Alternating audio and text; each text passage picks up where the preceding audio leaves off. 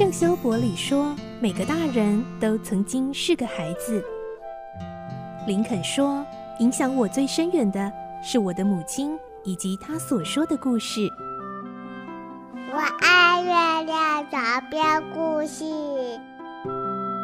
晚安，月亮床边故事。小青姐姐邀请每一位大孩子、小孩子一起听故事，不管多忙，也要和你一起听故事。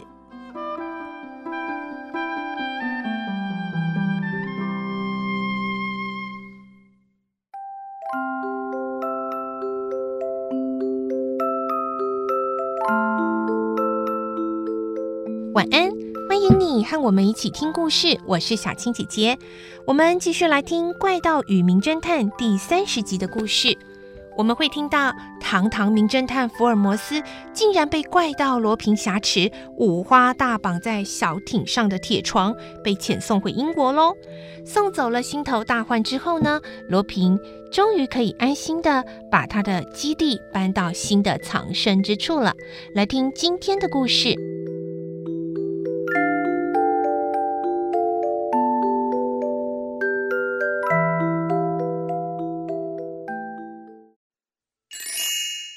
盗与名侦探三十集，遣送回英国。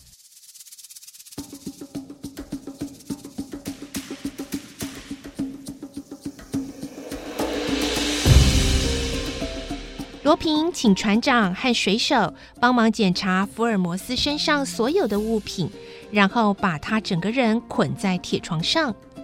罗平说。我知道这样很不舒服，福尔摩斯先生，忍耐一下吧。船长，请你派个服务生来伺候福尔摩斯先生，他可是我们的贵宾啊。对了，现在几点了？船长回答：两点零五分。好，那么开到英国的塞占普敦港要多久呢？呃，照一般速度的话，大概九个小时。嗯，不行。必须再慢一点，要十一个钟头。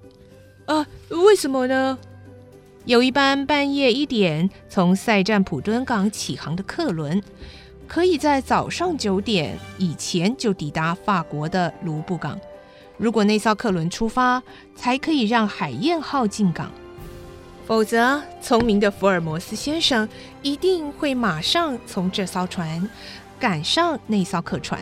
然后明天早上八点就赶回法国，继续跟我作对。所以记住了，绝对不能在半夜一点以前抵达，清楚了吗？嗯，好的。那福尔摩斯先生，咱们后会有期了。福尔摩斯生气的回答：“我明天就会看到你的。”哎，罗平笑了笑，然后转身离开。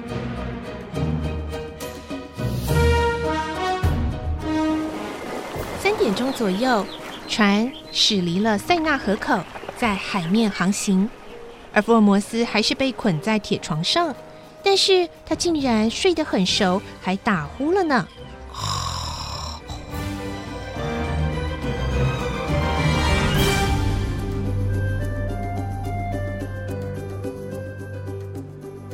这一天，在巴黎市的一栋公寓，有两户住家同时在搬家。这里是位于布伦大街跟碧桥大街中间的库尔波街，在八号五楼的住户菲利斯达贝早上八点开始搬家，然后同一栋楼六楼的住户朱布尤绅士也开始搬了。他们一共雇了十二辆的马车，十一点才全部搬完。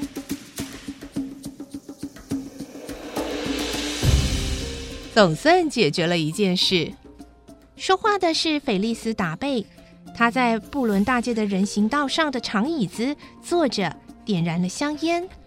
在他身边有一个像是老板娘似的女人在看报纸，而不远处有个小男孩正在玩沙，像是他们的儿子。过了一会儿，达贝不动声色，却低声问身边的女人说：“葛尼玛探长呢？”这个看报纸的女人头也没有抬，小声的回应：“她早上九点就出去了。”到哪去了？应该是警察厅。哦，她自己一个人去的吗？嗯。昨天晚上有没有电报呢？没有。他们没有怀疑你吧？没有。格尼玛太太简直把我当自己人，连她先生的工作状况都一五一十的跟我说。我跟她闲聊了一个上午，知道了不少的消息。好，你每天十一点都来这里，除非我有另外通知你，知道吗？嗯。达贝说完，又走回了刚刚搬走的公寓。他向女管理员借钥匙。啊。我想看看还有没有东西忘了搬。他来到五楼，然后走进原本作为书房的房间，转开壁炉旁的瓦斯管龙头，装上了一个小小的零件，然后用嘴巴吹了一口气，另一头有了回应，瓦斯管传来轻微的口哨声。达贝靠近瓦斯管，小声地说：“求不油。”那边有没有人呢？裘布尤就是和达贝同时搬出公寓的绅士。没有，能上去吗？没问题。接着，达贝先生用手转了一下壁炉上的凹洞，石板移动了，出现了一个洞门。顺着壁炉的烟囱，可以看到有梯子通到楼上。达贝攀着梯子爬上去。那儿的壁炉也有一样的机关，他把石板移开，走了出去，见到了裘不由。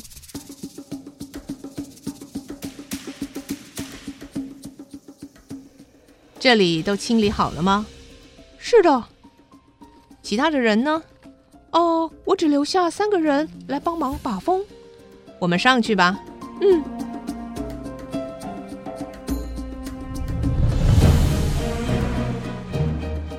两个人走上阁楼，那里有三名男子在外面看守。街上有没有可疑的人呢？报告老大，目前没有发现。好，十分钟后我就会先走，你们也要跟着离开。在这之前，如果看到街上有可疑的人，记得通知我。是，你放心，呃，我会马上按铃。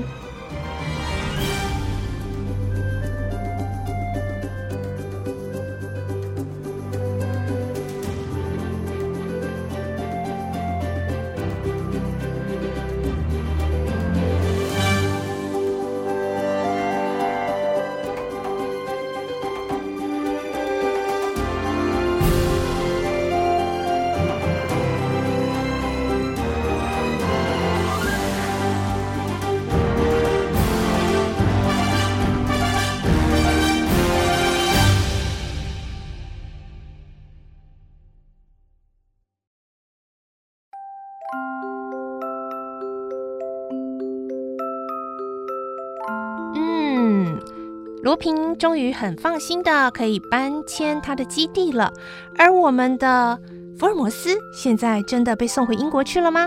明天我们就会听到福尔摩斯现身喽。今天的故事就先听到这里，我是小青姐姐，祝你有个好梦，晚安，拜拜。小朋友要睡觉了，晚安。